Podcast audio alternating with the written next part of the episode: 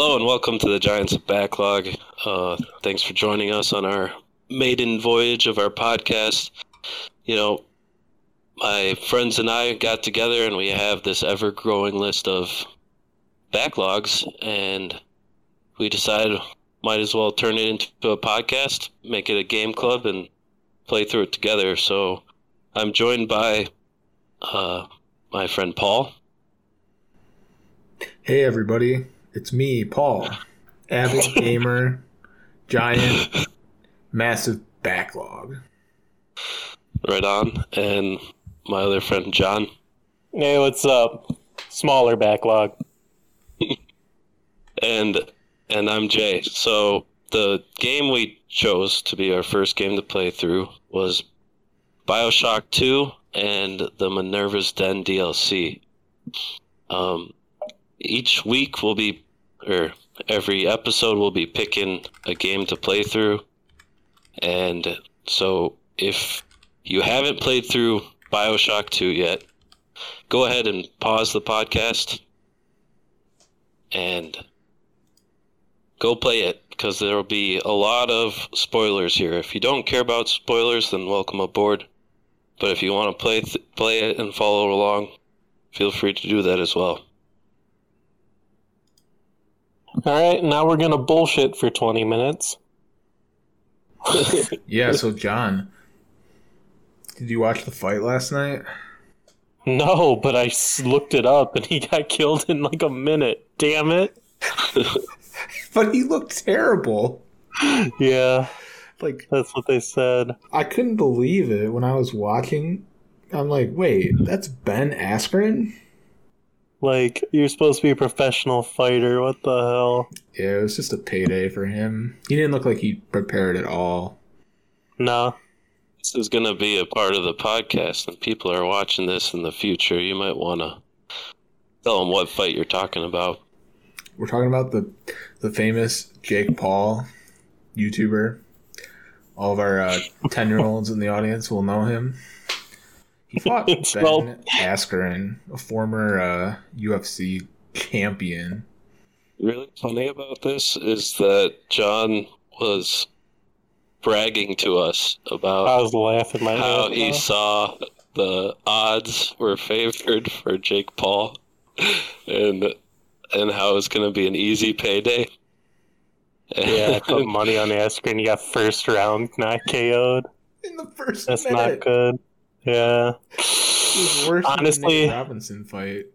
I looked it up today, and I saw that happened, and I was kind of hoping that no one would bring it up. Oh, I was on that shit. I saw first thing Paul brought up when he came over this morning. Yeah. The fight. What were you doing over Jay's, Paul? I just went to get coffee and see Chris. Oh, am I not allowed to get coffee and see Chris? You were asleep. Yeah, I was early. That's a good point. But I could have woken up. See, I'm adding drama to the podcast. Well, I could have woken up. Well, we played a couple games of Smash with Paul. But after Paul left, we played that rhythm game on the Mario Party. Yeah, that's a good game. And you know how you win every single time, John? Yeah. Chris won every single time, so it might just be that Emily and I are really, really, really bad. We have no rhythm. That's a fun game. I enjoy that one. Although I could see how it would get old pretty quick. Yeah. Yeah, so you guys want to get into it? Yeah, we should probably get into it. So, I think we should start it off with our hot takes about the game. I can start. My hot take is I think that BioShock 2 is the best of the series. I liked it more than 1 and Infinite. You got a hot take, John? Yeah, my hot take is I miss when video games, especially story-based video games like BioShock 2, I miss when they were linear. I loved having the arrow and just following the arrow around and it forcing the action on me and me never getting lost. I miss that. I really, really miss not like every minute of the game feeling like you're getting a minute of progression. That's interesting. I put down a note to specifically ask you what you thought of the giant fucking arrow. Love the giant arrow. Love it. Go this way. Fucking love it. The story. And not only does it like, it doesn't Eagle's view point you to where you have to go. It literally, like, if you walk past the stairs you have to go up, it doesn't, and like the room you have to go to is still further the same direction. The arrow turns around and says, nah, you're supposed to go up the stairs. Like, it just gently guides you all the way to where you're supposed to go. And honestly, with how game, like today's games are, it was nice to not get lost for an entire story. Yeah, that's fair. Spent an hour doing nothing. Didn't have to worry about that. Oh, what's your hot take? My hot take is that the story wasn't as good as 1 or 3. So direct opposition to my hot take. Very similar to 1, just not as grand. I hear that. Okay, so let's go into the story beats. So the game starts out, and it's New Year's Eve, 1958, which is something maybe they said, but I didn't realize it when I started the game, or I forgot about it. But when I looked up the synopsis, I guess I didn't realize that it was New Year's Eve, and I don't know what the significance is of that.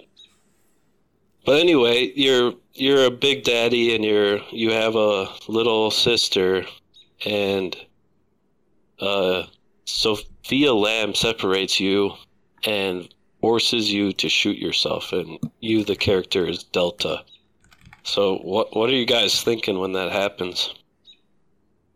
My first note is the opening scene is sick. I thought it was cool. I mean, I never played 1 or 3, or until this 2, so this is my only experience with BioShock, pretty standalone. But knowing nothing about the Rapture, knowing nothing about the story, and just seeing the opening scene, I thought it was a cool opening scene, and I was interested on where it would go. Yeah, it gave me flashbacks to the first game with Andrew Ryan, the whole a slave chooses, a man obeys, when you murder him with a golf club. Hey, I might play BioShock 1. Spoiler alert. That's a good point, Paul, and I didn't draw that parallel there, but because it's been probably, I don't know, let's say over a decade since I played BioShock 1. Last I played it was high school. And I played through it with a friend, and man, like, the whole illusion of free will was definitely an underlying theme in that game. And I didn't really draw the connection to that. I was wondering, why is he shooting himself? Like, what power does she have? But guess I forgot. And the first game lays the groundwork for that. So that, I guess in hindsight, plays out a lot better than my first blush take at it. So anyway, 10 years later, we wake up, and we got this guy talking to us in an audio log, saying that we need to find Eleanor, or we will die due to our pair bond. And I don't know if they ever reinforced why. At least I can't remember. What do you guys think about that? It's part of the genetic modification of Big Daddies. When they turn people into Big Daddies, they make it so they bond it to one little sister. Yeah, they bond them with a little sister, and they'll die if they're separated from them. There's actually a lot of audio logs later in the game that kind of talk about that whole process when you're in the Fontaine Futuristics lab. Let's do a little tangent here. What do you guys think about the everybody in the city records their own monologues and leaves them randomly laying all over the place? I love that. I'm gonna start doing that in my daily life. I watched this YouTube video by this guy named Leo Vader, and he's a game informer, or he used to be a game informer employee, and he talks about inner monologues, and he was trying to record one himself, and he says, I feel like what I'm recording is more of a reaction to my inner monologue rather than my inner monologue itself. And that's something that stuck in my head through this whole game is, are we just hearing these people's thoughts, or is it, I guess I'm having trouble finding the words to describe it. Is it audio log? They actually sat down and was like, this is of importance. I want to record this. Yeah, I thought it was a design thing. It just kind of took the place of finding a book and having to read a bunch of words on a screen, like in a diary. 2K just decided to have voice actors record, and you can listen to it while you're walking around. I actually really liked it compared to picking up a bunch of books and having to spend like 30 seconds reading. Yeah, and I liked how in most of the sections where you do pick up the audio logs, you weren't really bothered. Like, they spaced out where the enemies were, so when you're listening to that audio log, most of the time, you're not being bothered while you're listening to it, while you're walking to the next section. So I thought it was laid out well, too. I really liked it. I thought, because, like, it's like what you're saying, Paul, like, going and finding artifacts or finding books or pages and having to read all that stuff. I never read that stuff. Yeah. But an audio log, like, super easy, very convenient, and they, most of them for the most part, actually said something that benefited the story. So I liked them. But again, what you said at the beginning, Jay, how do you feel about them just being these inner monologues that are laying all over the city? It's like, never thought about it that way. Like, why are they just laying about all over the city? But right. That was my point, really, was as a game design concept, it's awesome. It's great. I never take the time to sit there and read some shitty document, right? Mm-hmm. But from a immersion world building standpoint, it kind of pulled me out of it, because I'd be like, okay, why is this lady recording herself right now? And why did she just leave it here in this random bookshelf for me, or hiding behind or under this frozen ice block for me to find 10 years later? But I mean, in terms of progressing the story, I agree they were great, but in terms of staying grounded in reality, it kind of pulled me out a bit. Yeah, that's fair. So for the beginning section of the story, you're in a level, right? And I don't remember what do you do at the very beginning of the game? I feel like we should just back up for a second. So, shoot. The game starts, you're in Rapture, this massive metropolis at the bottom of the Atlantic Ocean. And as Jay said, you're walking around with a giant drill for an arm, with a little sister, and you're attacked. And all of a sudden, Sophia Lamb comes up, and you're forced to shoot yourself in the head. Yeah, that's fair. I guess if you aren't familiar with the BioShock series, you don't know what Rapture is and what a Big Daddy is and what a little sister is. And it's kind of hard to explain without going into great detail and spoiling BioShock 1. Yeah, I guess all I really wanted to say was you're back in Rapture, an underground city. Yeah. Underwater. Yeah, and let's talk about the setting for a minute here. In every BioShock, or I guess BioShock 1 and 2, I had kind of a love-hate relationship with Rapture, where I really liked that it's this awesome setting, underwater city that's in ruin and has gone to shit, and everybody's using drugs, and it's just a prime example of a dystopia, right? Or a utopia gone wrong.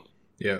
And I really like that. But in the actual games themselves, you never get to see the whole big city. You're very cornered off into specific buildings, rooms.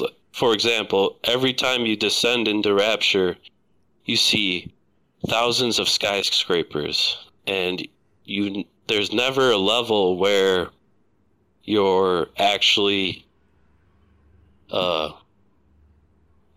skyscraper, in this huge setting. It's always tunnel, room, section of rooms.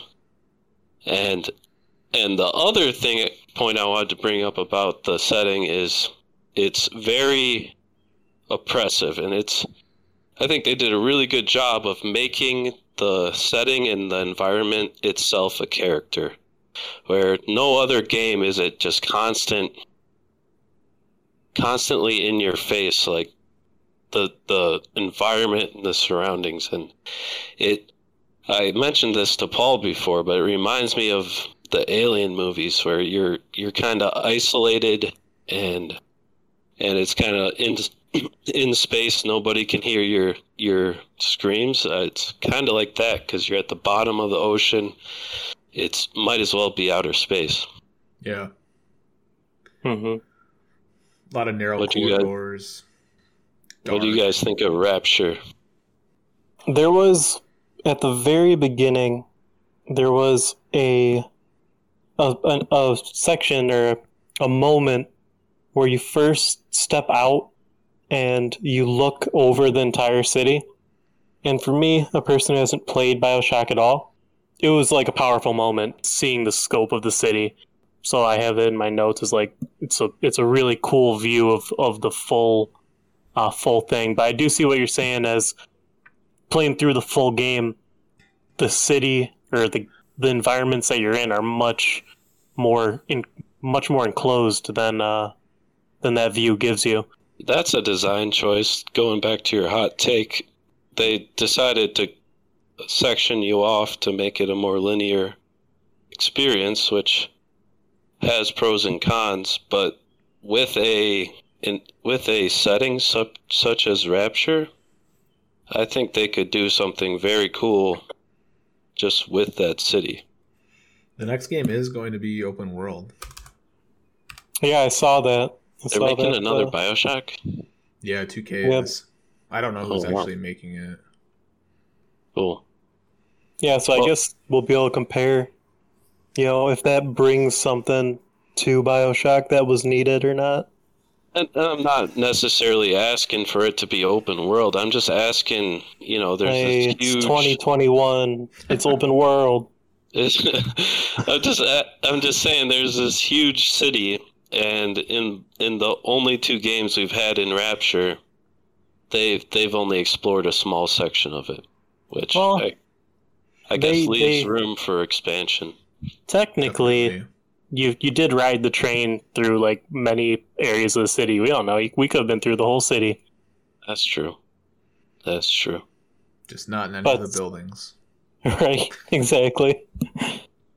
So, okay, so going back to the plot now, it opens up, you shoot yourself in the head, you wake up 10 years later, you don't know what's going on, and these people start talking to you. And I believe the first section, you're just trying to get to Sinclair, right? Tenenbaum. Mm-hmm. So what did you guys think about the first section of the game? Yeah, so the first section, you're in this luxury resort It's like a spa for the rich of Rapture. And there's all kinds of intricate, like, Greek architecture. It's beautiful. There's a pool. And there's a bunch of audio logs that you can find from the employees at the resort. And you get the impression that there's a bit of, like, a class mismatch in Rapture. There's all of the elite people, the scientists, the artists, who Andrew Ryan has brought to Rapture to kind of build his utopia. And then there's the 90% who are working in these luxury resorts, and they're not very happy. And that ends up leading to the downfall of society. Don? If I may be completely honest, I don't remember too much from the first section of the game. So where I was, too, is all the sections prior to this first section were extremely memorable to me. Mm-hmm. Except for the first one. And I think the reason for that is each of the other section has a main bad guy that you're trying to get to, right? Mm-hmm. And that has made the subsequent sections stand out more to me than the first section. Though I understand the first section has to do that world building, and that they've got it's so-called eat your vegetables before you get to the good part. And so I thought the first section was serviceable, and you learn the mechanics, and it was at that point, and full disclosure, I tried playing this game prior, and I bounced off of it in this first section because I just couldn't power through it because I didn't have any incentive to. There was no goal I was working towards, really, that stood out to me. Now, once I got into the second section, which we'll talk about, it was off to the races there. I couldn't stop playing BioShock 2. So let's talk about the next section. So you meet up with Sinclair, you get on the train, right? I'm remembering this right? Yep. And you head to Popper's Drop. So, John, you want to talk about Popper's Drop at all? Yeah, I'll start it off. I remember Popper's Drop pretty vividly because it was just such a more exciting area than the first area. I remember getting there and there being many levels to it, a lot more enemies. I think they introduced the big brute guys in Popper's Drop. Yep. So it was a much more exciting section for me. And I agree with you. Once you got into there, the game really took off and became a lot more fun to play. Was the amusement park in Popper's Drop? It was before. I was just gonna side note real quick. It's technically a different level, the amusement park. That's where you meet up with Sinclair, but it's really just like tutorial still. Yeah. Popper's Drop is like the first main area, I guess. Another side note. I did the entire amusement park and was about to leave with Sinclair and my game crashed. I had to redo the entire thing again. That was annoying. Yeah. That one made me want to losing like an hour and a half is rough. If we want to talk about game crashing. That same section, and I will concede that the amusement park, very cool to go through, and it was more world building with their culture and politics down in Rapture, where the amusement park, you could go by, click on buttons, and they would have a little scene play out. I thought that was really cool, and it was cool to see it all run down and broken in by splicers and just the environment, right? That, again, hearkening back to the environment being a constant character and presence in the story. But yeah, I was playing through this section, and I intended on going, full good this playthrough, and so I saved all the little sisters. And so when you go up, you can take down a big daddy and adopt their little sister, and it's a mechanic to help you get Atom, which is a currency you can spend on power-ups, right? And you get less Atom if you save the little sisters. You get more Atom if you harvest them and kill them. And so I played through this section, hour and a half. I'm forgetting to save because most games have autosaves. And my game crashes, and I lost my entire session. So I'm back an hour and a half. So then I go and I play through it again. Again, forgetting to save because I'm not in the habit. And I accidentally clicked the wrong button and harvest a little sister. So then I lose my another hour of progress. And at this point, I'm texting these guys like, man, this is going to be a chore to play through this a third time. But I will say after this section, I didn't experience any big crashes or bugs for the most part. But yeah, good point, Paul. I did glaze over the amusement park, but that was a good section, I think, especially if you only play through it once. Mm-hmm. But yeah, okay, I agree. Back on to amusement park. First time I played through it, good. Second time I played through it, I was rushing. I was trying to get through. Well, and I was trying to get all the audio logs too, so like I backtracked through, tried to find all the ones I found the first time. Mm-hmm. So back onto Popper's Drop. So you get there with Sinclair, and you're trying to get to this lady, Popper, right? What's her name? Halloway. Grace Halloway. Grace Halloway. You're trying to get to her. Sinclair is telling you that, you know, she's in league with Sophia Lamb, who's the lady who made you shoot yourself to begin with. So the game is trying to push you towards, this is a bad person. They're trying to hurt us. This is, you know, we need to take her out. And what were we retrieving from her office? Do you guys remember? You needed an override key so that you could get the train going again. I think that's what it was. Yep. Yeah. So, what did you guys think of fighting your way through? It was like a hotel up to get to her room. So, for me, a lot of the game... So, this is another thing where the linearness of the game I liked was linearity of the game. The amount of combat and the amount of action that you experienced was forced, you know? You couldn't have too little or too much. You had the amount of combat that they intended you to have, because every time there was a group of enemies, you were walking into that group of enemies and there was nowhere else to go. So I liked that. I did feel like throughout the game, the amount of enemies or at the difficulty of taking out the amount of enemies was low. I kind of felt like it was a pretty easy game. I played it on hard. I only died, like, I don't know, 3 or 4 times throughout the entire playthrough.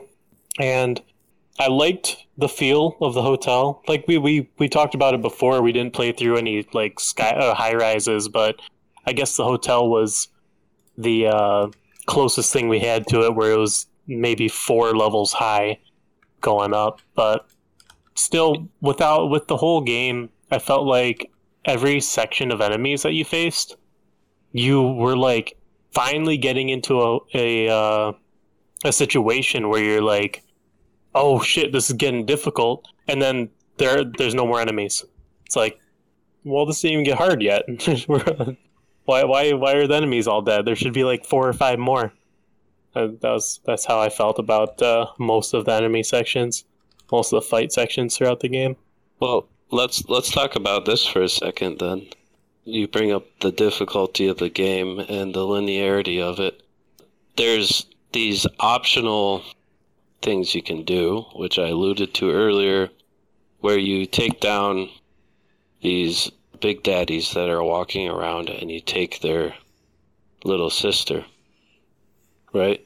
Mm-hmm. And these are completely optional. You don't have to interact with that at all. You go through with less resources, but you don't have to.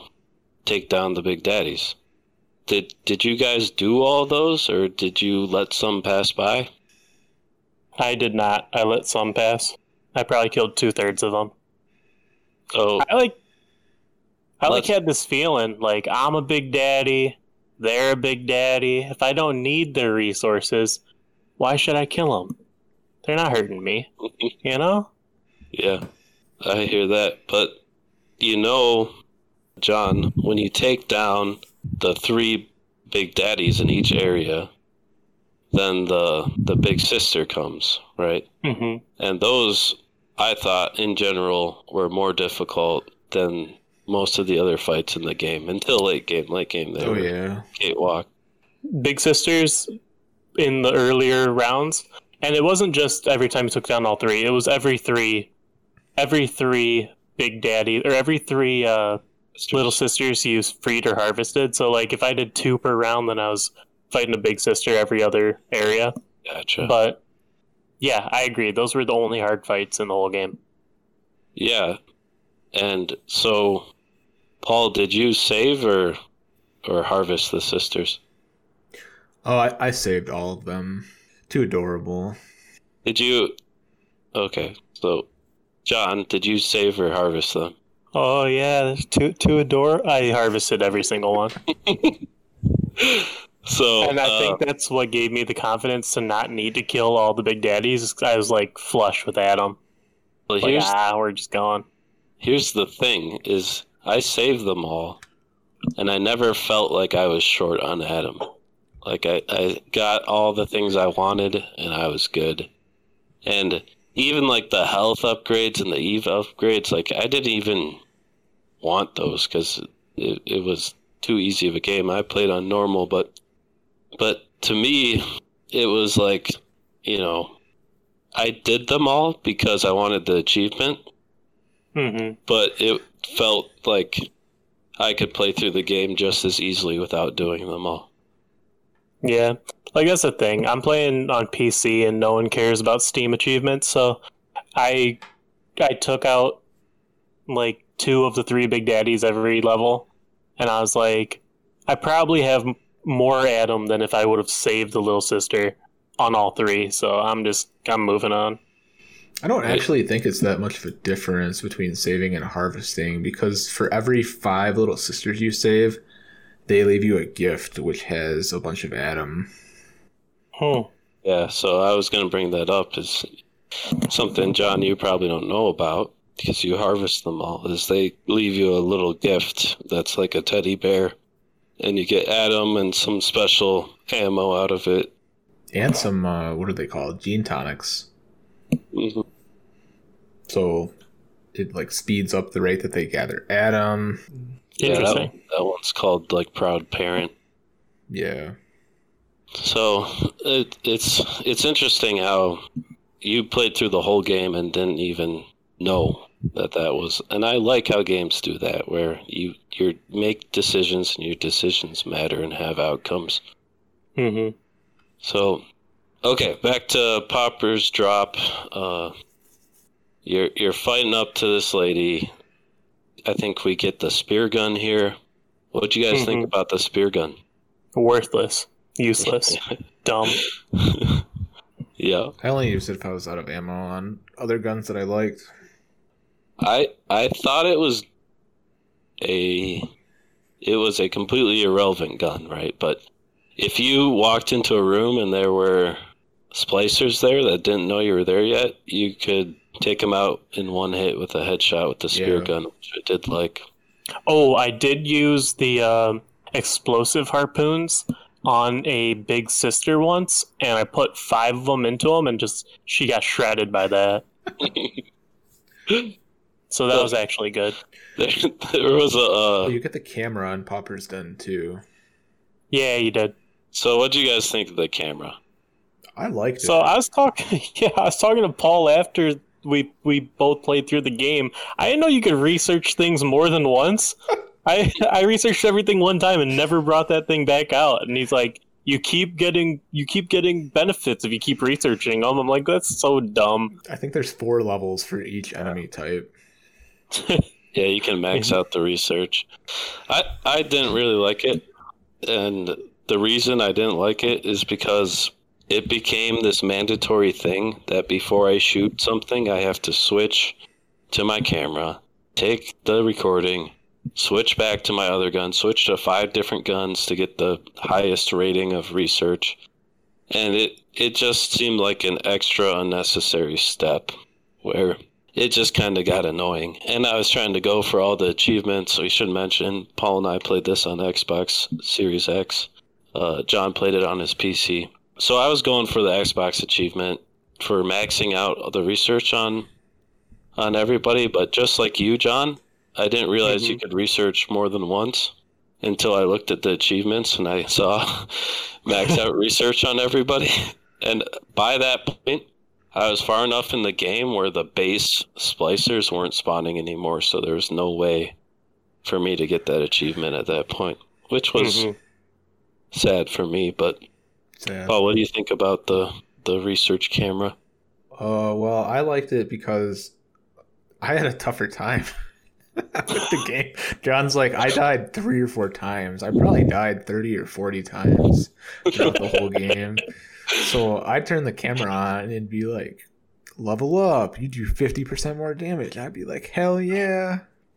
It just made it easier for me. I guess viewing it, as an optional thing to help you out isn't that bad. But I guess I viewed it as, in order to optimally play this, I have to record everything before I start shooting it. If I knew there were 4 levels, I would have 4-leveled the big daddies and big sisters for sure. Yeah, I mean it was an easy quick switch on the wheel.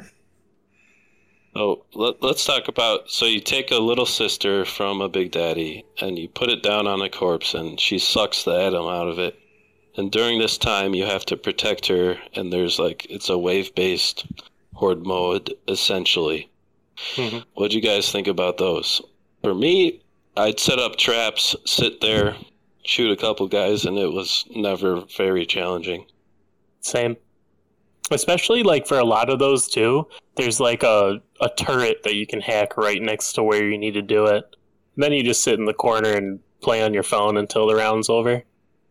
I thought after I got the decoy plasmid, they were so-so, and then the decoy plasmid just made them too easy. I know we're talking about gameplay and not the plot right now, but what was your favorite plasmid to use? The electrical incinerate. Really? We all have different ones. Mine was the bees. The what? Bees?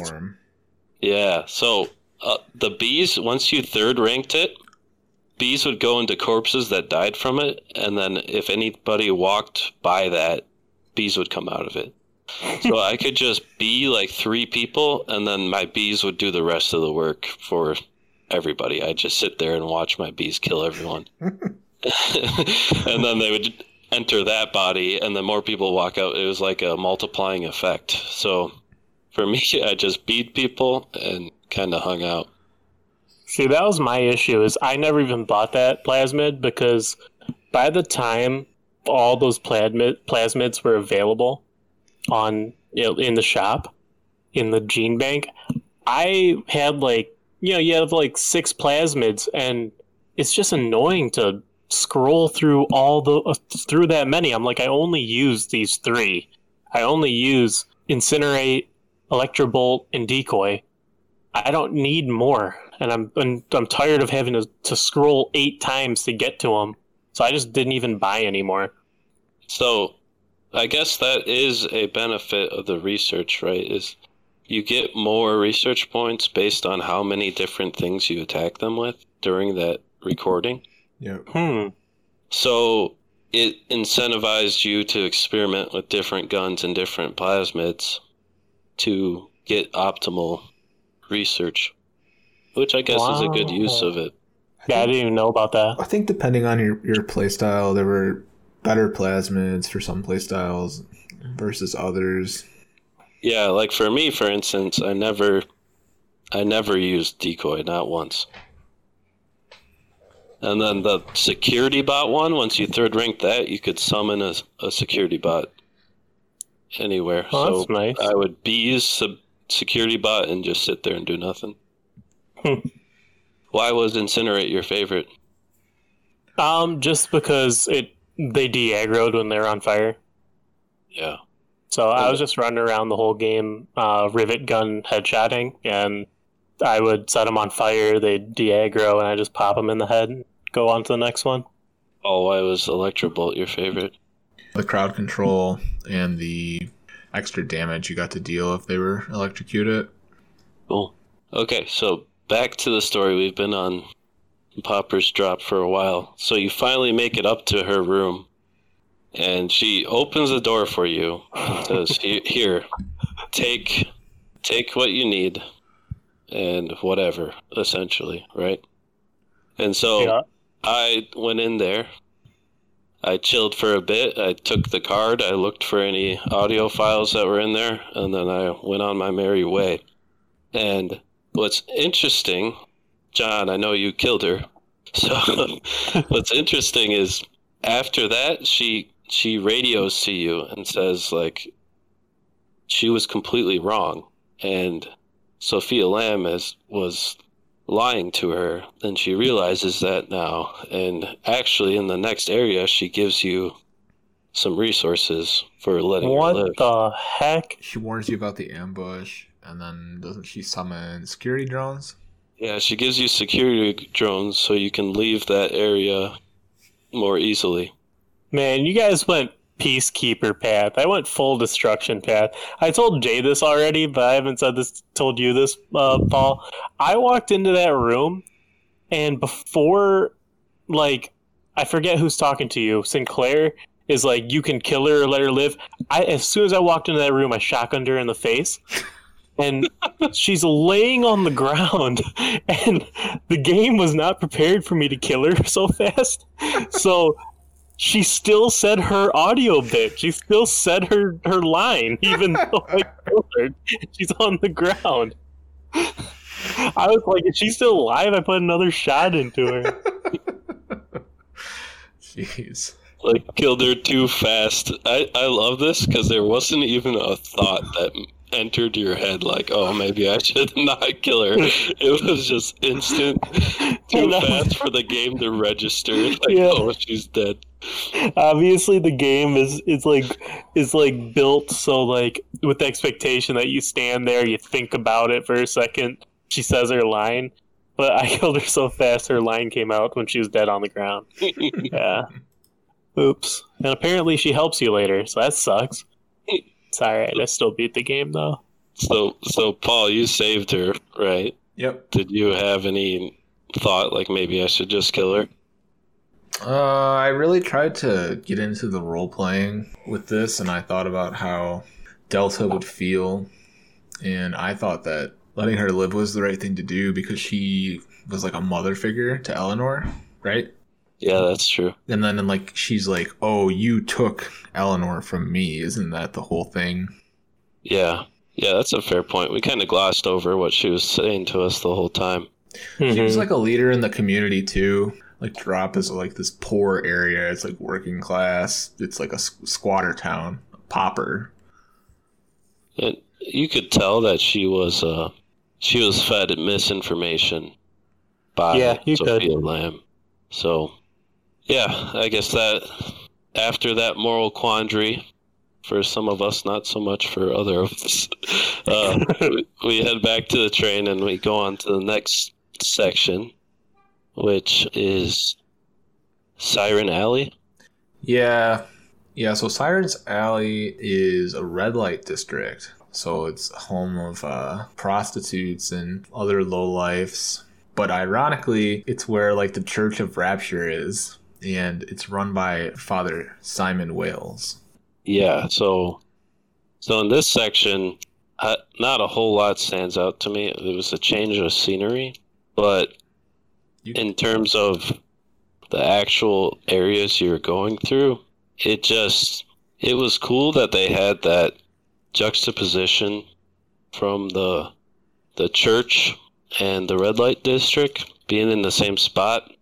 But, and I'll digress here a bit, this is my problem with BioShock as a series, is a lot of the time they're very tongue-in-cheek. They're like, yeah, maybe this is just me, but as I'm playing through, I hear in my head the developer saying, you see what we did here? Isn't that profound? And it's like very, maybe it's just me, but it seems very like it's trying to be more deep than it actually is. And that was my main criticism with BioShock 1, is it ended as like, oh, don't you get it? The big twist. And I'm like, yeah, okay, I get it. Like, it's not that profound, but I don't know. John, what do you think about this area? I think it's fine. Again, it's not very memorable for me, Siren Alley. I'm literally currently trying to look up pictures of it on the internet, trying to remember what it even looks like. There's like these bright alleys with these 2-story buildings. There were some bars. Yeah, and that's what I see. It's like got all the red carpet and whatnot. But I mean, I remember the final boss fight, but again, this area for me wasn't all that memorable. Yeah, well, Paul, do you have more to say about it, or should we jump to the most memorable part, in my opinion, was the boss fight? No, let's jump to the boss fight. So you go into the church, you're fighting Father Wales, right? And he's the spider splicer boss, essentially. And the spider splicers are these guys, they're pretty annoying, they crawl on the ceiling, they throw hooks at you. And the boss fight, I thought, was pretty cool, because, I mean, I tackled this boss fight like I did the rest of them, where I just had a bunch of bots. I used my bees, and I didn't really do much. But it was cool. He was crawling around all over the ceiling, and his dialogue lines were interesting in that he was like the head of the church down there, right? But he'd been splicing, so it's the typical BioShock, slant on it, in my opinion, but maybe that's a negative way to look at it. John, what did you think of the boss fight? Yeah, I agree. I thought it was fun. I liked his mechanics, but just like every other boss fight, they didn't really push you to use different mechanics that you had, so it was just fire, or incinerate, shoot him in the head with rivet gun. They had a bunch of other enemies show up, right? And there were the ones that were sitting in the pews, but some of them were alive, some weren't. Paul, what did you think about the boss fight? I thought this boss fight was one of the more forgettable boss fights, honestly. He was just like another spider splicer with more health. That's fair. So anyway, you beat him, right? And you go into the back area there. And what was the objective here? I just remember that the area started flooding. Yeah, you had to turn the pump station on, right? So you could access the next area. So this is a character that you didn't get the choice to kill. It forced you to kill him. And at this fight and at the fight with Sinclair later on, I kind of felt that they were taking the easy way out, where it seems strange that they offered us the option at all the other characters in the game. But these ones, you had no choice. You had to kill them. There was no other path. So it comes down, I guess, to that illusion of free will again, but at the same time, is it really as meaningful for the other choices when it takes the choice away from you at these other main characters? But anyway, you head on to the Poole section. The guy's name is Poole, but it's Dionysus Park. Yeah, that's correct. So at this point in the game, I was like, I gotta be close to the end of it. I made it to Dionysus Park. This is the end, but I was very wrong. Yeah, you asked me, you're like, so I'm at Dionysus Park, I gotta be close, right? Like, I think you're like 60%, maybe. Maybe. Yeah. Yeah, so John, in this one, you had to deal with all three little sisters. You were forced to. And honestly, that was one of my least favorite parts of the game, because it was a part, and I, at this point, I was like addicted to the arrow. I was in love with just following this thing around, playing the story, just chilling. And then it's like, you have to harvest all three little sisters here. And then I'm like looking for the arrow, but there's no arrow. I'm like, you're telling me I just got to walk around this place till I find three big daddies now? It's like, this is exactly what I was excited to not do when playing this game. Fortunately enough, it wasn't like too big of a deal because no section's that big, but yeah, it was a quick area. They did show where the little sisters were on the map if you open that up. Oh, yeah. That's what I was saying. Nope, never open that up. Yeah, that's also in that backspace. I didn't find it till like the very last chapter of the game, but you could see like how far your research had progressed. And it's interesting that they never pointed you towards that stuff. You could play through the whole game with never even seeing those menus. Yeah, I never saw them. Yeah. So, what did you think of Dionysus Park? I liked Dionysus Park's design. I liked the statues. I liked the darkness of it. I thought it was a cool area to be in, at least. Yeah, I thought there were a lot of good audio diaries in this area. There was one from a kid who had a crush on a little sister, and he left her a present. You could use your hack tool to get in there and steal the present. And then you found another one that I remember is this guy, Mark Meltzer. You find his audio log. He's this guy from the surface whose daughter was kidnapped and turned into a little sister. And he's gotten on a submarine to Rapture, and he's looking for her, is what this audio log talks about. Yeah, I like that story too, because it's like a little sub story, and he had like three audio logs that like explained what happened to him looking for her, and him eventually finding his daughter, and her being a little sister, and them turning him into a big daddy at the end. Yeah. So I thought that was cool. They had like a little subplot in the audio logs in that area. Yeah, that's one of my favorite things about the game. All the little stories that you can find throughout all these areas. I usually don't look for collectibles like you, Jan, but I was trying to find more throughout this game. Let's not beat around the bush here. The BioShock series is like a master class in how to make a game with no characters, only voices and environments, right? Yeah. It's top of the tier in environmental storytelling. You walk into a room and you think, holy shit, what happened here? And then you do the looking around, find the audio logs, and look at what's written in blood on the wall and piece it together, right? And I will commend this game for that, is they have that loop down. Mm-hmm. What do you guys think about the hack tool and the hacking minigame? I hacked everything. Same. Me too. Here's the thing, though. I got annoyed with it. I was like... I did too. Fuck, I have to hack this again. And then if it was like late at night, I was tired, I would fuck up, and then bots would attack me. And I'd waste health kits. I'd have to go buy health kits. And it was just like it seemed like after a while it was unnecessary.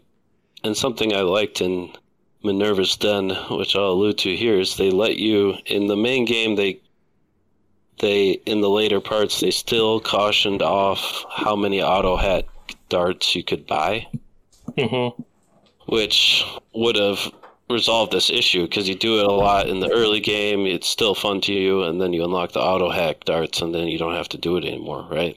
But they still said, you can only buy one at some of these, and that made you need to use them more sparingly, which meant you have to interact with the shitty minigame more. Yep. Yeah, and like there's all these gene tonics for making it easier, like gene tonic to slow the thing down so that it's easier to complete the minigame. I'm like, I don't want this minigame to take longer. I'm never buying that gene tonic. I equipped all those gene tonics because I just did not want to get those wrong and deal with getting damaged or having the bots after me. Yeah, I hear that. Because, well, yeah, that is annoying. And you hit the red spot, and then you have bots on you for 35 seconds, and it's like, well, this sucks. Yeah, or if you get it right the next time, the bots get called off. Right, so true. I would panic, try to get it right, and then get it wrong 4 more times, use all my health kits, and then give up on cracking the safe. You know? Like, yeah. I'll come back later. Hacking the robots, the security bots, was so easy. You only had to get 1 on some of them, and on the hard, like the more powerful ones, only 2. So at the end of most combat, of just 1. I would just run in and just jump at them and press X and hack them. And they'd be on my side. Yep. Is this the area where they have the ice room, or is that the next area? I don't remember if that was here or the next area, but I know what you're talking about. That part annoyed me too, is because I used all my Eve melting ice chunks to get ammo I didn't need to end. But did you find Schrodinger's cat? I did. That was a nice Easter egg. But there was this cat underneath this chunk of ice where if you melted it, you put your reticule on it, it was named Schrodinger. So that was a funny Easter egg. Yeah, I didn't know about that, but that was funny. And then if you hit him with your weapon, he would bleed. Let's talk about that. Why were there so many dead cats in this game? I don't know. They're hidden all over the place. Like, it feels like they made a model for a cat and didn't want it to go to waste, so they just put dead cats everywhere. But yeah, and they all names too. Did you find the? I don't know if you stepped away for a minute, but did you find the one that was named Schrodinger? No, I didn't. There's one underneath an ice block. You had to melt to get it, but yeah, and it was kind of funny to melee the frozen people, and they just go poof, disappear, and their hat falls to the ground or whatever. So it was a little funny. So anyway, this section, the boss is just get all the little sisters, right? And then once you get all the little sisters, Poole, you get the option to kill Poole. But what was interesting about this time around is the little sisters gave you a little memory that Eleanor was giving to you of all the bad things that Poole did. So after seeing all these memories, I was thinking, I need to kill this guy. I was almost turned to the point of killing a character in the game when I wanted to go full pacifist. Mm-hmm. But by the time I got to him, I was, up until the second of walking into that door, I thought I was going to kill him. And then at the last second, I thought, you know, I would think that Delta would rather be more forgiving, even though Eleanor is telling you that this guy's a shitty guy. I didn't think that the Delta I was playing would have killed him, so I let him live. Paul, did you have any thoughts about that? Yeah, I would have. I also wanted to kill him, and the only reason I didn't was my pacifist run. But I really wanted to, and when I was thinking through it, I was like, if I was Delta, I'd kill this guy if I was playing that role. But they did a good job of making you hate him, I think. With the flashbacks. And John, you just killed him and didn't look back, huh? No, I didn't kill Poole. You didn't kill Poole? Nah, I'm just kidding. I killed Poole, of course. My Delta, as Sinclair said, when you had the first little sister, it's kill or be killed. So I was... my Delta was a little different than your guys' Delta. My Delta was just trying to get out. Your Delta was the Terminator. My Delta was the Terminator. What's next? And Poole was terminated. I know that we briefly mentioned the drill, and we didn't really talk about the drill. In the first game, you're given a wrench, and that's your melee weapon. What did you guys think about the drill? I love the drill. It was my main weapon that I used. Later in the game, you get a perk that's like Drill Master, where you can only use the drill, the hacking tool, and the camera when you have that perk equipped. But it doesn't it make your plasma bits more powerful and neutral? It reduces the amount of EV you use when you cast plasmids. So, like, my playstyle was, like, I'd zap somebody, and then I'd go bonk them with my drill. And it would basically one hit the weaker enemies. And anybody else would only take, except for, like, Big Daddies and really tough enemies, it would only take, like, 2 or 3 hits. And then three hits on the Big Daddies? Any enemy besides the Big Daddies and Little Sisters. Oh. I would just drill them, though, and they die really fast. And if you have the freezing drill perk, they, like, turn into ice, and you can just drill them even faster, and they can't attack you. Yeah, I barely used the drill in my playthrough. I think as soon as I got the rivet gun, I never used the drill again. But then in Minerva's Den, I started using the drill a lot more. And the drill, I found out the drill was a really good weapon, especially with the drill rush. Like that thing was just nuts. It has the highest base damage in the game. So we leave this area, whether you killed Poole or not, and you head on to the scientist area with Gil Alexander, and you do a quick walk outside, right? And you go in, and for some reason you have to find 3 plants and put the plants into the machine. What do you guys think about this, the find 3 plants objective? Yeah, I thought it was kind of... I don't think it was well fleshed out. I don't think it was well explained. It said you need the plants because they have atom in them, and they'll get Gil to come out, but Gil was in that tank. Where could he hide, you know? And other than that as well is like, you have all this atom on you, why do you need plants with atom anyway, you know? So the finding the plants part just was like, pretty meh.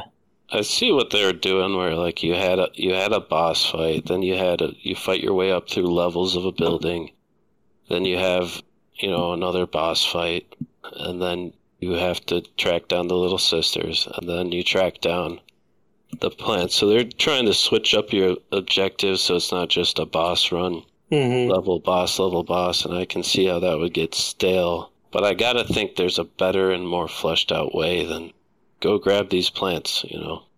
Right, yeah. Put them in the machine to and that was the thing, like they said, yeah, put them in the machine, and that'll get Gil out, or get him to expose himself or something, right? But he's in that tank, whether there's plants in there or not. Like, doesn't matter if there's plants. With that, what did that do?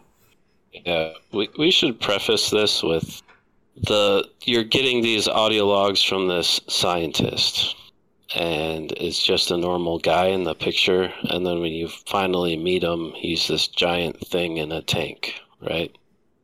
A monster, essentially. And his audio logs are saying that he's too far gone and he wants you to kill him, right?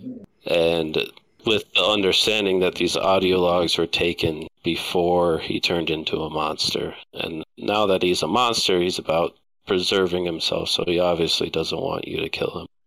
But he's the mastermind and what the atom source of Rapture or whatever. Paul, what did you think about this section?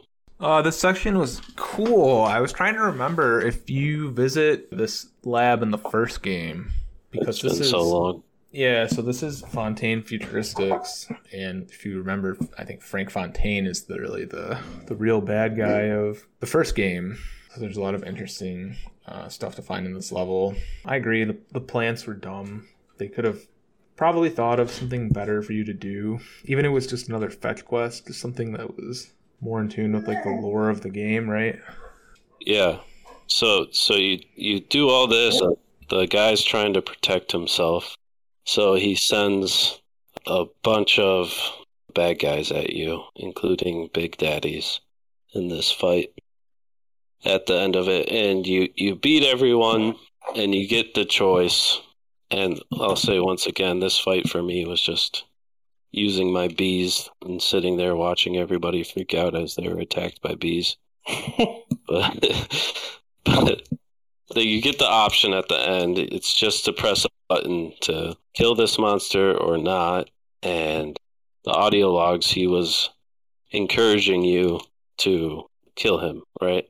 And this was another, and they did a good job with this, I think, is to try to, you go into the game thinking you're going to play one way and then try to challenge what you want to do. Where this was another one where I was conflicted. Like, should I just press the button and end this thing, or should I leave and let it live on? Yeah, I'm interested in what you guys did in this one. Obviously, like, I've been killing everything, so I killed him, especially when not Eve-filled or Adam-filled or whatever, not monster version of him telling me kill the monster version of me, you know. So obviously I did, but I'm interested to see what you guys did on this part. Let him live. My thinking was Delta would be about forgiveness, and Delta's getting out of there anyway, so I didn't know if he'd necessarily care about this guy's request. So I let him live, and of course I was also going for that achievement of let everybody live too, so... Oh, there's an achievement. Colored my perception as well. I see. I will say, John, it's a secret achievement, so I didn't know that it was one. Hmm. Like, yeah, I let it live, and then as soon as I left this area, achievement for... It's called Savior. It's like, don't kill Poole, that lady, Halloway, or Gil. Mm-hmm. And rescue all the little sisters. Wow. And I know, not to bury the lead, but Paul made a different choice, so he didn't get this achievement. Yeah, I fried him. So I'm curious, what happens when you press the button? The tank gets electrified and goes red, and you can just watch it as he... Screams. Yeah, and he screams. You watch him as he, like, his I don't know, body or whatever it is that's inside there, like, slowly shrinks toward the bottom of the tank. Why did you make the choice to kill him after you saved everything else? Because I just thought it was like a merciful act. Gotcha. Like, saving Grace and not killing Poole, those are all like merciful acts, so it just kind of fit what I was going for. Yeah. So we leave this area and we go to the next area, which is a prison, if I'm not wrong. You're right? Correct. So it's a prison and you go through it. A lot of people are talking to you on the audio log. And essentially, this was a part that I really didn't like, is you're forced to kill your buddy, Sinclair, who's been with you the whole time. Because what do you guys think about this section of the game? Yeah, and it's because how was Lamb able to control him? Did she turn him into a big daddy? Yeah, I think so. Yeah, that's right. I hated it. Like, I kept waiting for there to be some kind of optional objective that you could do in order to free him of her control and save him, and I was just running around the level, like, looking, because I'm like, I don't want to kill Sinclair. He's my boy.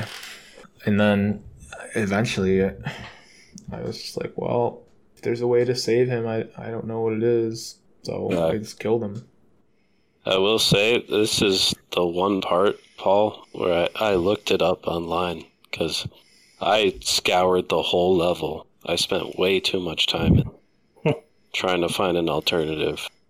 And then finally I looked it up and they're like, nope, no way around it. Yeah, I looked it up after. I was curious. Interesting. And yeah. Yeah, I did not have nearly as much trouble.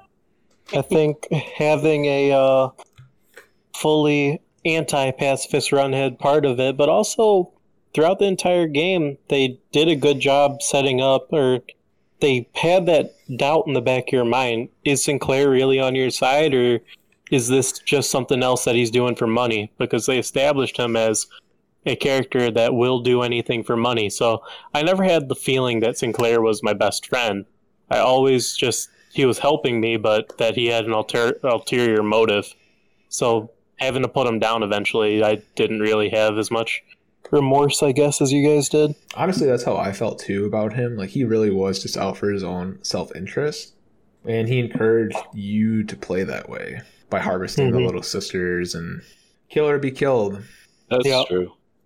What do you guys think about going around jail cells and seeing people curled up but not attacking you, just hanging out, other people hanging themselves in their cell, and the audio logs in there? It was messed up. I don't know. I shot all the people who weren't attacking me too.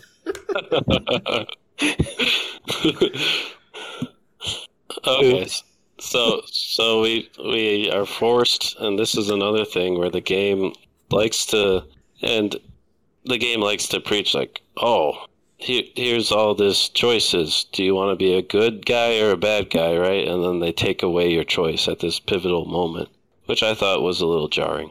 Yeah, I agree. Like I said, I really was just waiting for something to come up where I could save Sinclair. Right. So then you go on to the finale of the game, right? You finally make it to Eleanor. She's asleep in a big holding tank, right? Her room. And her room was pretty interesting to me once you get in there. And you fight a couple big sisters, and then what happened? Which was the funnest fight of the whole game. Lamb comes in and stops Eleanor's heart. That's yeah, and that kills you because of your pair bond, right? Yep. But let's pause for a second, John. What makes you call this the most fun fight in the game? At this point, you're really strong, but having to fight two big sisters at once was the most fun fight in the game because it was the most difficult. Decoy, baby. You have to use your skills you've acquired up to then. I guess, right? The rivet gun doesn't do shit to the big sisters, though. Oh, it fucking sucks against big sisters. Drill fucking wreck shit. But against big sisters and big daddies, for the most part, I'd get out the machine gun and use the armor piercing rounds. Yeah, armor piercing on the machine gun was a go-to. Yeah, the different ammo types was great. That was a big improvement from BioShock 1, I thought. And interestingly, I don't think Infinite had different ammo types for the weapons. Really? Huh. I don't know why they took that away. Pretty sure. So, yeah. So she stabs Eleanor, and you go down, and you're thinking, oh, this is the end. She smothers her with a pillow. Yeah, with a pillow. Oh, does she? Yeah. It's brutal. And you're helpless, right? You have to watch from behind the glass. And so your heart is pounding until it stops. Yeah. Just real quick, the only thing separating you from, I assume, a ton of pressure from the ocean is glass. And you can shoot a spear, like, probably 6 inches into the glass, like 10 of them. It's just funny to me that it's indestructible. But anyway, you wake up on a bed and you hear Eleanor. And this was a section of the game that I really was not expecting, where you become a little sister. Yeah, you control one. I thought this part was really cool. I thought it was very interesting, exactly, seeing how they view the world. Right, and it's very different than how Rapture is, and they do that stark contrast when you're gathering from the corpses as a little sister. But again, this was an area, and I was trying to 100% this game, find all the secrets. So walking around as a little sister with nothing attacking you was. It was kind of a breath of fresh air, but at the same time, it's like I found myself wishing that section was shorter. Yeah, I mean, if you didn't look for anything and you just ran through it like I did, it was pretty short. It was pretty short. I just wish there would have been more to do other than just go up to... Like, the enemies didn't attack you. You just run up to two corpses and extract the atom from them. And you get the big sister suit. Yeah. So then, I mean, it is interesting. You're walking right behind Sophia Lamb as she's giving these announcements over the PA that you've been hearing all game. You see her sitting there making an announcement, and it was cool to see that perspective. But you get the armor and you go give it to Eleanor, and Eleanor becomes a big sister. And I was pretty hyped at this point. Like, you get to team up finally and take people out. What do you guys think about this section of her becoming a big sister? How did she survive, by the way? Was that explained? I think they just said something like they restarted her heart after the bond was broken. Yeah, I think they just resuscitated her immediately after. I don't know if they ever explicitly said. What'd you think about the culmination? You're teamed up with Eleanor. You're a big sister and a big daddy going around messing splicers up. Cool. I liked it. Fantasy. It was enjoyable. There was no trouble. Just running through stuff. Summon her, and it was so easy. Oh, you go through, and there's all these little sisters in nurseries, and you're freeing them, right? And I say freeing with quotation marks because she specifically says, and it's a little break the fourth wall, but she says, I'm going to free these little sisters the same way you showed me how to, right? Which I'm assuming for John's playthrough, she killed them all. It's kind of disturbing. You're like outside of the area, and you're like looking into like that area where there's just a bunch of little sisters in their beds, and she's just going bed by bed, just killing each one. It's like, oh I taught you that. Playthrough. Yeah, so she freed them all. So I'm curious because we freed them, and then they helped us melt the thing that would let us return to the surface. What did they do when you kill them all? What's the purpose? The purpose for freeing them was to have them help us. I had to go to like a reactor room and turn the the AC off or whatever. But you guys just had it. Done. Oh, am I? Doesn't she walk into the the pool of water? Oh yeah, she walks into there and she just by herself. Right? Yeah, you're right. She melts it all herself. Oh. Yeah, for us, it's her and like a bunch of little sisters melting it together. Gotcha. No, she has all their power, so she just does it all herself. As we horde mode defender, essentially. Mm-hmm. So that's fine. We melt the thing, and we're finally going to get out of the rapture and escape, right? And you're walking down the hallway, and there's a big explosion. And you're not sure if Eleanor makes it or not, right? And so this is the point where Paul and I got a different cutscene than you, John. In our cutscene, Sophia Lamb is drowning inside the elevator, and Eleanor swims up to her and gives her an oxygen mask and lets her live. My cutscene, Sophia Lamb is drowning in the elevator. And she's swimming to, like, an air bubble at the top. And Eleanor grabs her leg and pulls her back down. Stark contrast, right? Mm-hmm. And then we get up to the surface. And in our cutscene, we're dying. And Eleanor uses the syringe thing and takes from us. And she says, even though you're dying, I'm going to carry you with me wherever I go as we start a new life for me and all the little sisters on the surface. Yeah, she says that you will be her conscience. Right. Wow, I'm surprised. Because in my cutscene, I'm dying, and she takes my atom and goes, you'll always be with me, and runs away. But I assumed on your guys' cutscene you'd live. Yeah, to wreak havoc on the world, like...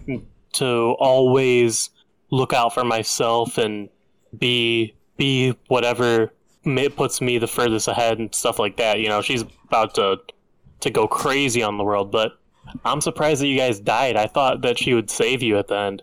I looked up all the endings. Yeah, so another thing we should say is there's a little sister that drops a doll, the Big Daddy, into the water for us, and then it's like a bright sunny day, and there's a beautiful sunrise or sunset, and all the little sisters are there like smiling, and you die, right? But I looked up the endings as well, Paul, and in John's, like, they dropped the Big Daddy stuffed animal into the water, and all the corpses float up, right? Float up, yeah.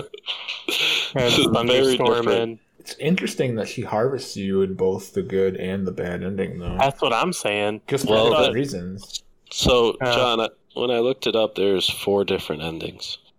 So there's 2 endings, both evil and good, where you survive. Huh. How do you get those? It's based on a choice you make. Do you remember what choice it was, Paul? I thought you die in all of the endings. Oh, there's one where you survive. 2 of them. And it might be the in-between ending where you save and harvest. But essentially it's just a coloring of the other 2 endings, except for she helps you up. And gotcha. And it's all based on what you did with little sisters and what you did with the bosses and neutral characters. It's a little bit, I thought, when I watched the cutscenes of all of them, I thought that the one where you live is worse than the ones where you die, because it just is more resolved. When you die and she says, oh, I'll take you with me, you'll be my conscience. When you live, it doesn't wrap up as well. Like, what are you supposed to do? You're a Big Daddy now. You're still a Big Daddy. What the hell are you going to do? You're a Big Daddy, and all you can say is... So that's the whole game. I guess now's the... Did we not touch on anything you guys want to touch on if you're looking at your notes? I'll talk about another bug I got where... It would play like the same 10 seconds of violin that just kept building on itself over and over and over again. And it got so annoying I had to reset my console to get it to stop. It was awful because it's like nothing's happening. I'm walking around and like this intense violin loop is playing. I did think that was some funny stuff like in the game where you would... Like I said, like the fights weren't long enough, so like there'd be this intense musical section where the music is just like this is a big fight, and then you kill everyone, and then the music goes for another minute. You're like, hey, everyone's been dead. Like, why are you still going? Yeah, it was a little bit off with that. I wanted to ask you guys how you feel about. I know, John, you kind of crit pathed this game. But for me, I spent hours and hours searching for those collectibles. And it got really annoying to me because every time I walked out of a room and then back into a room, there'd be another couple splicers there. Just like they would respawn so fast. Like as soon as I left and turned my head the other way, they'd be back there. And it just got annoying just trying to find everything and always having to... I already cleared this room. Why is there somebody that's spawning in this room with no other entrances to it? You know? Yeah. Any thoughts on that, Paul? I kind of like that they respawn just because late in the game it was just ammo and money bags. Yeah, free ammo, I guess. Did you experience that at all, John? Or not really? I did, but not too much. Not to your extent at all where I was... leaving a room and then turning around and there'd be splicers there. But definitely like when you go to like a dead end hallway and then you come back through and there's splicers in the room that you were just in a couple minutes ago. Like I know what you're talking about. Yeah. But I didn't really have any like... It didn't happen to me so much where I had any reservations about it. It's kind of funny because there's only like 4 or 5 voices for the random splicers. It's like 2 guys and 2 chicks. Like, I already killed this guy. So there was another bug I had where I found an audio log and it repeated and played over itself.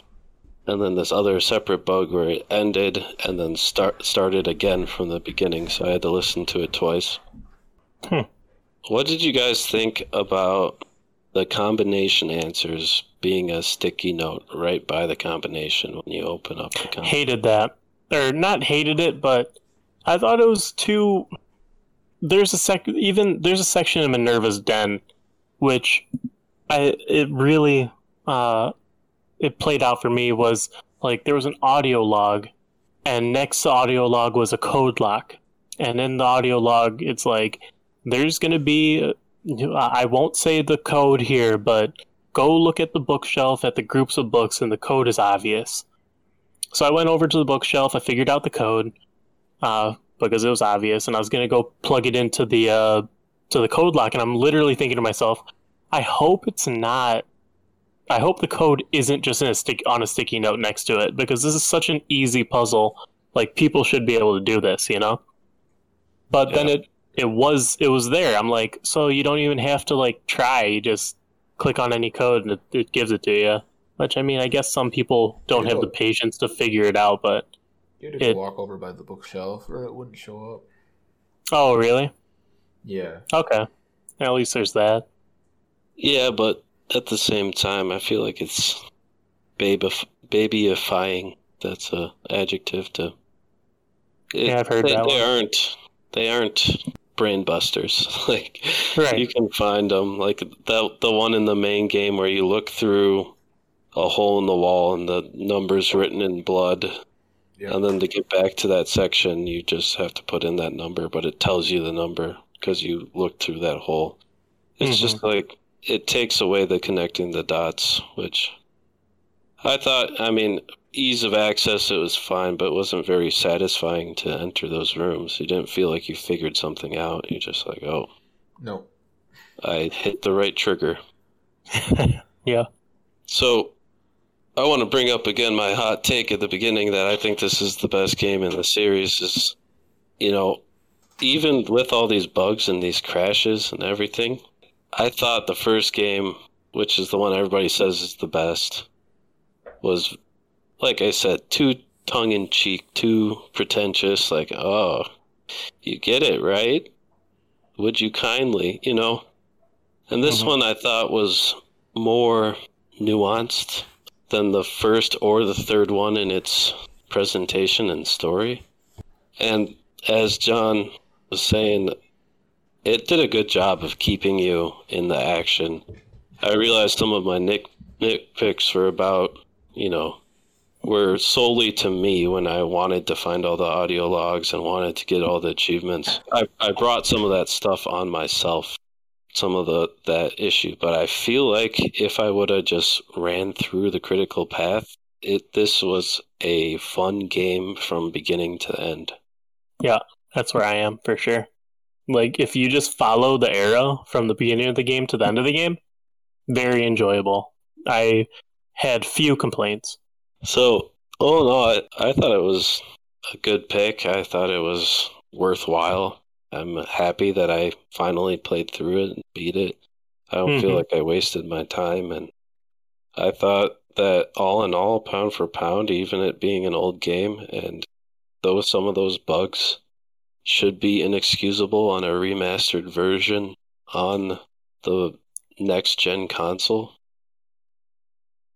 it was still pound for pound worthwhile. Oh, that's interesting. Actually, you and Paul played it on the 1X, right? The Series X, yeah. Series X, oh, okay.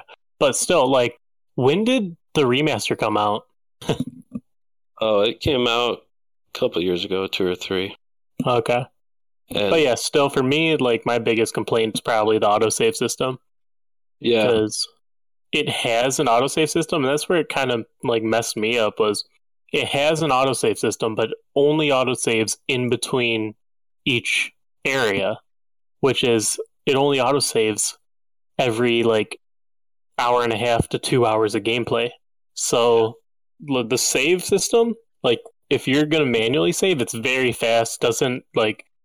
not like not too big of a deal if you have to save yourself, but because it has an autosave system, at the beginning of the game, I was like, oh, this game autosaves. I'm not going to need to worry about saving.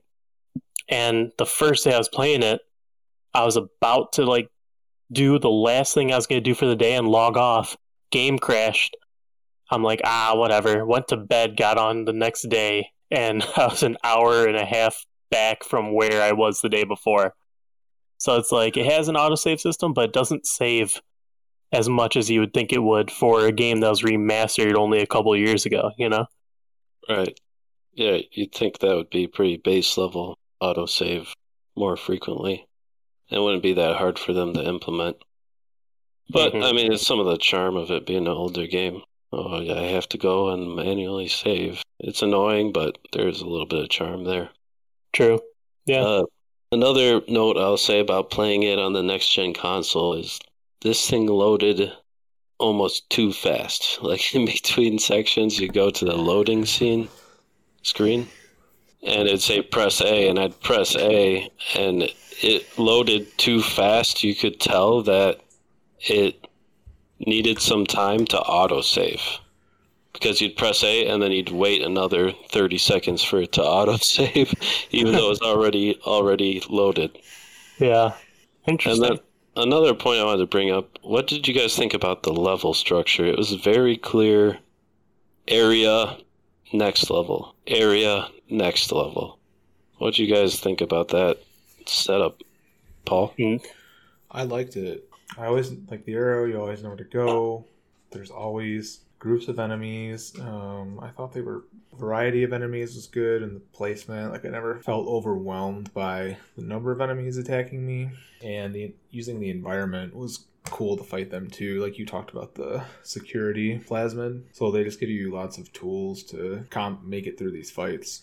Dug it. Yeah, Don, did you have anything to add to that? Yeah, I mean, for me, I never got lost. And a game that looks like this, if the map is too big or the area is too big, or like a game especially like this where it's like dark in a lot of sections, I feel like it would be easy to get lost. And I liked the structure just because, yeah, you always had the arrow for the most part. Sections weren't too big, and I don't like getting lost, and never did in this game, which is good for me. Yeah, I agree. It takes some fun out of it when you just have to figure out where to go. Have I been here? Have I been to this section before? You know, right? Like that kind of thing. Well, so there's something fun. Do you guys have any more notes you want to bring out about the main game? No, I don't. Oh, I was just going to give my opinion on where this ranks in the BioShock series for me. Yeah. I like it better than Infinite, but 1 is still my favorite. I think that 2 improves on the gameplay of the original game in every way. The guns just feel better to shoot. The different ammo types are cool. Plasma stuff is good. I felt like the story of 1, maybe it's the nostalgia too, because I played 1 years ago and I never played 2 until now, but that twist, would you kindly... I did like all of the references and the audio logs to the first game in this one. I thought it was like a nice deep dive into the BioShock world. That is a good factor to bring into it, because I'm still saying that BioShock 2 is the best in the series, but obviously my vision is clouded by being a stupid kid playing through the first one and just like getting lost and, you know, not being as smart as I am now. Just, yeah, the twist in 1 is good, and I always bring up that there's a specific tone to BioShock that's like, do you get it? This is where society's going. And it's like, and I do think that can be exhausting at times, and that's why I like that this BioShock 2 seemed to be a more down-to-earth take. But that perception could be clouded by over a decade of memory loss. BioShock is kind of shitty in general because Andrew Ryan is like this ultra free market guy who hates the government. Like, he calls governments and bureaucracies parasites, and he created Rapture to get away from all of that. And there's only one law in Rapture that you can't reveal Rapture to the surface. And then it all goes to hell. Yeah. So I wonder, like... It's very much a political satire, and I think at some points that's a major strength of the series, but at other points it's a detriment because it takes itself so seriously that it crumbles underneath it at some points. Yeah, maybe that's by design. Yeah, true. So, since Paul and I both played on Xbox, they have these fun little trackers. So this is taking into account all of Minerva's Den too. But I spent a total of 1 day and 9 minutes in the game. So 24 hours, 9 minutes.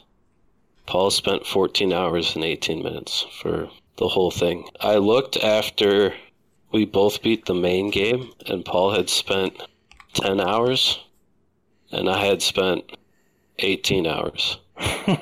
And so I don't know how much of that was me, like, pausing it and going away and doing whatever. But I certainly tried to be thorough in it. I had 166 perfect hacks. Paul had 120. Paul has all that. Interesting. I had 1,840 atom gathered. Paul had 2,080. I had 160 special ammo kills, and Paul had 220. So it's kind of interesting how he has higher numbers than me in some, even though I spent a lot more time in the game than he did.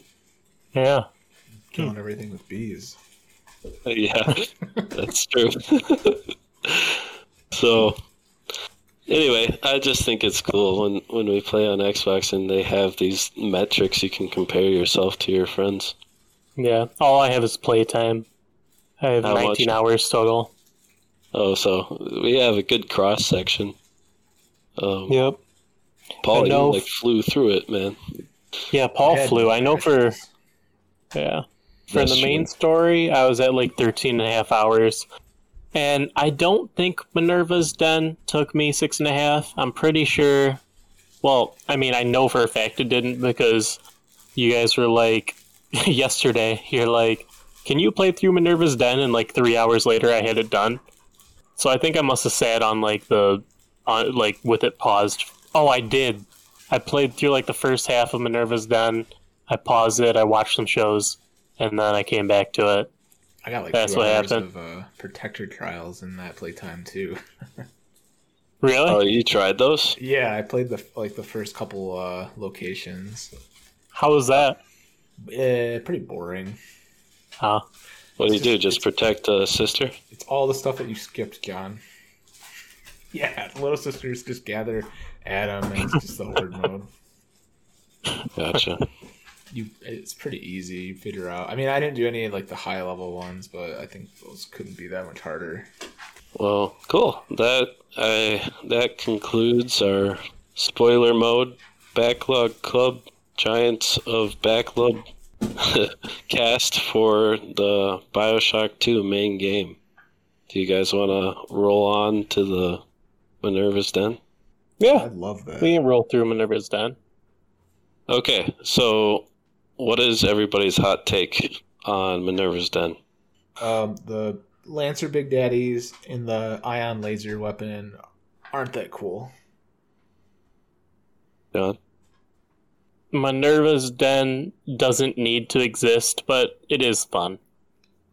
I listened to a lot of podcasts, and on one of them years ago, they ranted and raved about how Minerva's Den was the best part of all of BioShock. And after playing through it, I'm not sure I agree, but my hot take on this is, it's a BioShock game, so I'm going into it thinking, okay, this is going to be very heavy-handed political. Okay, also, there's going to be a big twist. So the big twist at the end that you're supposed to be oh my god, I just kind of... it was completely telegraphed. I just kind of smirked. It was huh, okay. and ended it. So it took away of it, and I understand that that's my own preconception going into it, taking away from it. But yeah, that's my hot take. So the story begins, and you're a different Big Daddy. You're Sigma. Subject Sigma. Subject Sigma. And you're being guided into this place called Minerva's Den by the voice of C.M. Porter. And essentially, he was a scientist who was working on artificial intelligence, and he wants you to get the blueprints of the Thinker, their artificial intelligence, and make it to the surface with them so that the Thinker artificial intelligence can be brought to the surface. So essentially, it's more of the same base game. That's what disappointed me. You go in, and it's just a new area. There's 3 little sisters you have to save or harvest again, and your main antagonist is this Wall guy who was a coworker of the Porter guy you're trying to help out, and he's trying to stop you. So he's got a seemingly unending amount of scientist splicers that are trying to thwart your attempts of making it to the Thinker. So at the beginning of this game, of this DLC, what did you guys think? At the very beginning, I was extremely unimpressed. I think it was, like, if I was playing it a year after I had played BioShock 2, maybe I would have enjoyed it, like, immediately. But when I first started playing it, I was like, I just played through this game. I don't want to jump back into it, you know? I liked it because, like, the coolest thing we've been talking about is, like, the environment, the world of BioShock, and it's just more of that. So it's nice to play as a new character and learn about stuff that you didn't learn about in the first 2 games. I will say that if the main game is a master's class on environmental storytelling, like, this is one step up from there. They really, I could tell, since it was a more smaller, condensed package, they really gave every environment, you know, they went through every detail to make it a realized area. Mm-hmm. What were you going to say, John? I was just saying, for me, it felt unneeded. It felt like we had already played through BioShock 2, and this was another area of BioShock 2, but if it doesn't relate to the game we just played, it's just something they made up. Yeah. But, I mean, for me, we did just played through the full main game, and I guess I just wasn't in the mood to play it again. Right. There's something to be said about wrapping up a game, seeing end credits, and putting it behind you. I guess to jump back in right away, this is something that may have benefited from a longer time gap in between. Yeah, that kind of gets into my, I don't know if it's even really a hot take, but just the stuff they added, gameplay-wise, wasn't anything special. Even, like, the weapons, the enemies, the Lancer Big Daddies, and the plasmids, the gravity well, like, not really anything that you missed in the main game.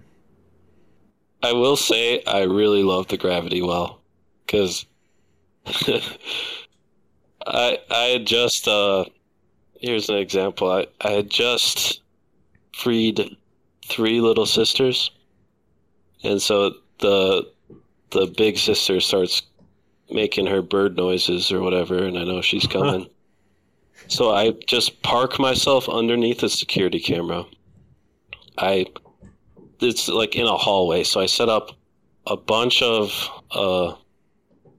spear traps, and I set up a bunch of rivet traps, and I have 2 bots with me, and all the corpses in the area have beehives in them, right? And so she like comes into the room but doesn't come in front of the security camera. So I throw a gravity well on the ground and it sucks her in with all of the traps, and it just about one-shots her. It was hilarious. So I don't know. That kind of, and they do this in System Shock and even Prey. These kind of where games, immersive sim games are called, where they give you a bunch of tools that interact with each other and the environment in special ways and say, go for it. And it's to you to see like how I can use these to interact. I thought that part, the gravity well and using plasmids for something other than combat, was an interesting addition. I used the gravity well just like I used the decoy, but I don't think I ever used it with traps. Yeah, I never used the gravity well. It's funny to see her go flying through 3 spear electric traps. Okay, so back to the story. You get, at some point, you get the reveal of CM Porter is trying to turn this artificial intelligence into his late wife. And I thought specifically the audio log where he describes what happened in World War II, where they were bombed and all that was left of her was ashes. That kind of hit me. That I thought he performed it really well, the voice actor, and you know that got me in the feels a little bit. Yeah. Did you see the picture of her tombstone? You're talking at the end of the game? Or in his room? Yeah, near the end of his office. So I saw on her tombstone it was like 1917 to 1940. Yeah, she was only 23. Yeah, so but Winston Churchill had like written him like a note of condolence. So I figure our boy Charles Milton must have robbed the cradle. Okay. I had that in my notes. Not really plot related. I didn't realize that detail. Good point, Paul.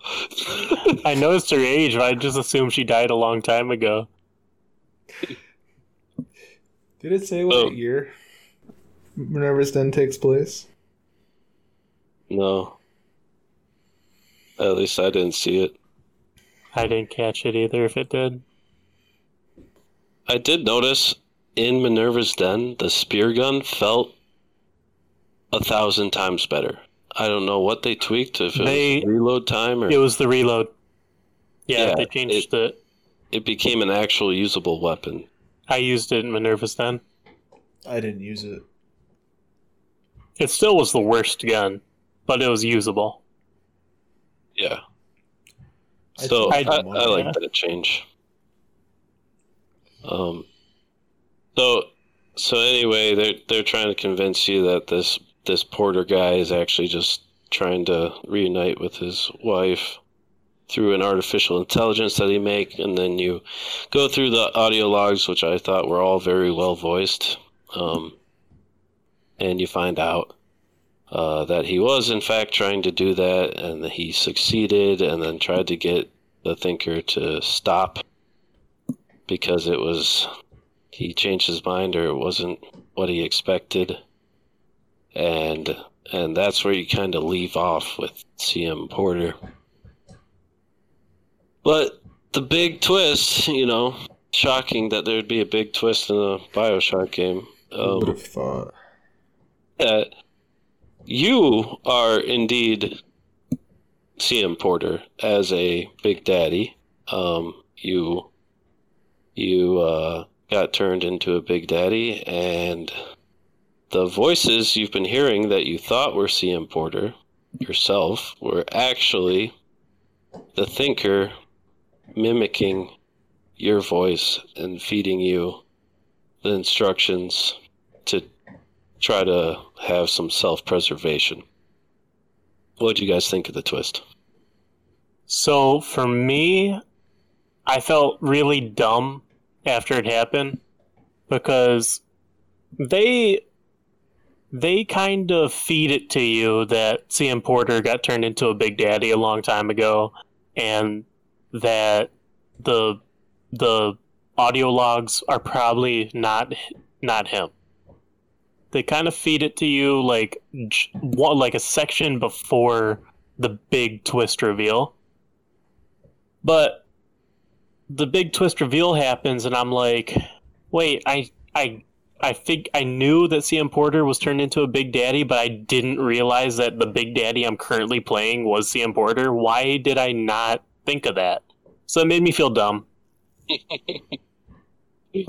Oh, what are your thoughts on the twist? I thought it was cool. You listen to that audio log near the end of the game where he says that Ryan's secret police are coming for him and tasks the Thinker with its last problem, finding a way to escape Rapture. Yep. And it's pretty neat, I thought. Set it up well. I think it was executed well, but at that point I was like, here it comes. Yeah, you knew it was coming. For sure. You knew something. So I kind of liked it actually better than like the main game. Like the whole time I was wondering, like, okay, who is Subject Delta? You mean Sigma? No, in the main game, like I was wondering, like, oh, who is Subject Delta? But and then I guess he's just like a deep sea diver who was captured and turned into a Big Daddy. Yeah, what's your name? Johnny. Yeah. Johnny Surface. Topside or Johnny Topside. That's it. So the only person to ever find Rapture on their own. Yeah, so it's kind of cool. Like, oh, I know who I'm playing as. I know who Subject Sigma is. He's Charles Milton Porter. Yeah, that's a fair point. So, what do you guys think of the climactic battle then? It was good, but easy again. Yeah, the Lancer Big Daddies, I thought were easier than the base game. Mm-hmm. Big Daddies. The most advanced Big Daddies ever made. Yeah. Yeah. It's because that gun sucks. And their flash attack, all you had to do is look away. Yep. I didn't even realize they had a flash attack. I would just bee them, and then they would try to fight off the bees and... and then they'd go down. So I'm assuming, Paul, did you save all the little sisters? I did, yeah. And John, did you harvest them? Nope. I saved them. Really? I changed up my playstyle completely in Minerva's Den. Like I was saying in the main game, I mained the rivet gun with Incinerate as my main damage, and then in Minerva's Den I mained the shotgun with Electrobolt, and I saved all the little sisters. So I guess we won't know if there's a separate ending, but did you interact with them all, or did you leave some? I left some. I only saved there were four, right? I think I saved 3. There were 6, I thought. Oh, maybe I saved 4 out of the 6. I definitely did not save them all. What about you, Paul? Did you do them all? Yeah, I did them all, and I saved them all. I did them all, too, but it felt more like a chore than something I actually needed or wanted to do. Yeah, it was. If you guys thought that doing it in the main game was unnecessary, I think it was even more unnecessary in Minerva's Den. What I really needed was the level 3 insect power, and then I was rolling again. So, the end of the game, right? The climatic battle, you fight a lot of Lancer Big Daddies, and you escape with Tenenbaum, right? Which that's a cool crossover from the main story to this one. And she turns you into not a big daddy anymore. You make it to the surface. You visit your wife's grave. You apologize for trying to recreate her. And it seems like CM Porter or Subject Sigma just moves on with his life. Goes on to do good. You know, I wonder, and it's been a long time since I played Infinite, but I wonder if there's any reference to him in the next game, in an audio log or something. But I guess some of the notes I had on Minerva's Den, for some reason, and again I'm playing on next gen console, there was crazy popping in Minerva's Den that wasn't in the main game. I'd walk up to something and the textures wouldn't be loaded till like 30 seconds later, and then pop. Yeah, that happened to me too. And that didn't happen on PC. It seems strange to me that that would happen in the DLC and not the main game, and especially on, you know, super hardware. But And I got really annoyed at the beginning of this one because it told us the result of every hack again. Oh, dude, yeah. Around for way too long. It was basically the whole time. Like, every single time you hack something, it said successful hack. You had to close out the message. This means the door opened. It's like, yeah, I got it. I played the game. I guess, I mean, to play devil's advocate and vouch for the developers, you could start up BioShock 2, not play the main game, and just jump right into Minerva's Den, play the 4 hours, and that'll be your whole experience. And I think it can hold up as a standalone thing. And maybe it would be even... If we would have played Minerva's Den first, I wonder how our perceptions would have changed of the main game. Yeah, that's fair. That's an interesting thought. Even with that, it's called the hack tool. You don't need a message to come up after you do it successfully that says you hacked this. It's like, I know. I used the hack tool. I know I hacked it. Yeah. And the something I really liked that they did in Minerva's Den is you could just buy auto hack darts. As many as you want. So every time I'd max out on that and just shoot everything, hack it instantly, and not have to do the mini game. Which I do think the mini game for hacking in BioShock 2 was way better than in BioShock 1. In BioShock 1, John, it was so dumb. There was like pipes you had to put in to connect side of the circuit to the other side of the circuit, and you had like pipes you could put, and meanwhile there was a bar that was going through the pipes, and if it made it to the end before you put in a pipe to carry on the circuit, you would lose. And that took like minutes at a time to do. And so this was an upgrade to that for sure, but there's a point when you just don't want to hack stuff anymore. Right. The other main note I had about Minerva's Den is that the spider splicers in Minerva's Den, for some reason, they got a new voice actor, and it sounded so stupid to hear them. They sounded so dumb. Like, I was chuckling because they all had the same voice, and it was high-pitched, and they're like jumping down, and it really, like... shocked me, pulled me out of it, because I was so used to the other spider splicers from the main game. I didn't notice that. I am trying to think right now. I don't even remember voices from the people.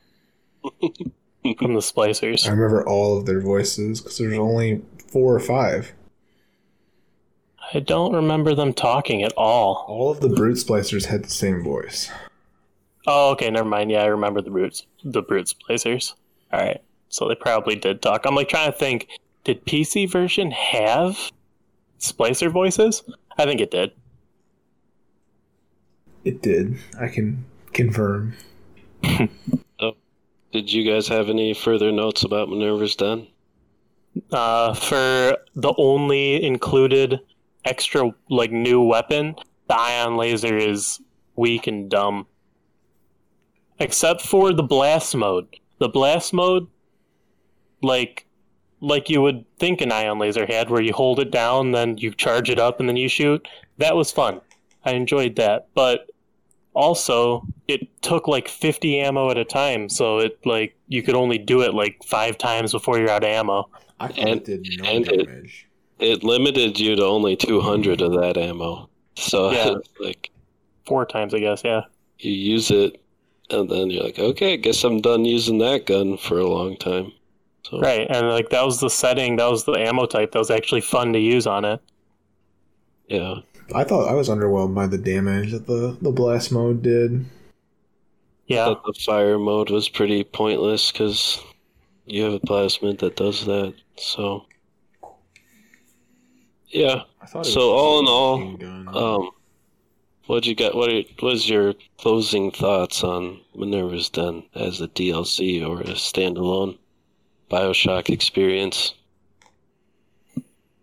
Like I said at the beginning, when I was playing Minerva's Den, it felt unneeded. By the end, I enjoyed it. I thought it was actually a fun DLC. But, I mean, like we said, a little more time between playing through the main game and playing through the DLC could have probably increased my view on it. Yeah. Well? I liked it. It was a good DLC. More of the BioShock world, interesting story. Nothing really new introduced, but... solid for $10. Yeah, for sure. So, for the whole BioShock 2, well, I guess first I should say, at this point in the podcast, we would typically take some community emails and questions and talk about them now, since this is being our first episode and not setting that up yet. We'll have them in future episodes, but as a closing, guys, what would you rate the entire BioShock 2 game as? I would rate it a 9 out of 10. I'd probably give it... It's tough seeing how we're just starting this, and I'm not super accustomed to putting number ratings on stuff, but I think I'd give it an 8 out of 10. Yeah, I'm with John here. I think it's a solid game. I enjoyed my time with it. Some of the bugs and systems are inexcusable. So I too would give it a 8 out of 10. You think it's better than BioShock 1? Yes. Oh, BioShock 1 is a 10 out of 10 for me. It's one of my favorite games ever, so... Well, the beautiful thing about this Giants of Backlog game club is we could play BioShock 1 in the future if we decided to, or if the community wanted it. So going back to BioShock 1 would be tough after playing 2, because I think 2 feels so much better to play. Did they remaster BioShock 1? They did, but it's just a graphical remaster. Gotcha. I should throw it on my wish list, just so that when it goes on sale, I can snag it.